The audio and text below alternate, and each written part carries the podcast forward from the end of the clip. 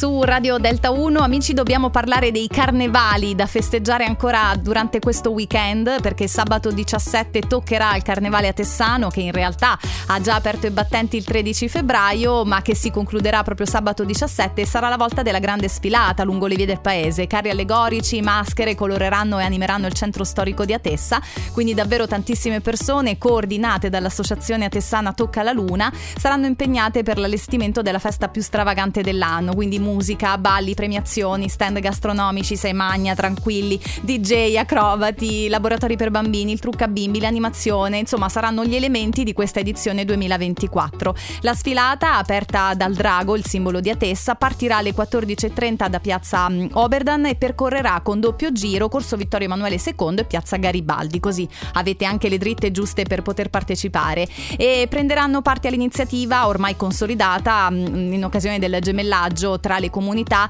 gruppi carnevaleschi e carri di Casalanguida, Casoli, Gissi, Torino di Sangro e Tornareccio. E dato che questo carnevale ad Atessa ci sarà il 17, il 18 ci possiamo spostare tutti a Larino in provincia di Campobasso dove continua un altro weekend di carnevale dopo il successo ottenuto lo scorso weekend con l'arrivo anche di Fabrizio Corona e di Massimo Giletti che nella domenica davvero è stato bravissimo come inviato speciale del carnevale di Larino perché era lì in mezzo ai carri a guidare anche i trattorini, insomma è stato veramente in gamba e se, se l'è cavata benissimo e quindi io posso dirvi che invece per quanto riguarda questo weekend la madrina del Carnevale di Larino sarà Manuela Arcuri, ve l'avevamo già accennato, e a presentare l'evento dal pomeriggio fino a sera ci sarò io e Gianluca Venditti, fedele amico e, e collega. E in questo caso ecco ci divertiremo di sicuro e poi ci sarà la premiazione del carro più bello, del, insomma del, carro, del carro vincitore e sicuramente è un'occasione per stare tutti insieme e divertirci, travestitevi perché lo farò anch'io, lo sapete, io non sono molto favorevole ai travestimenti, però eh, per il carnevale di Larino,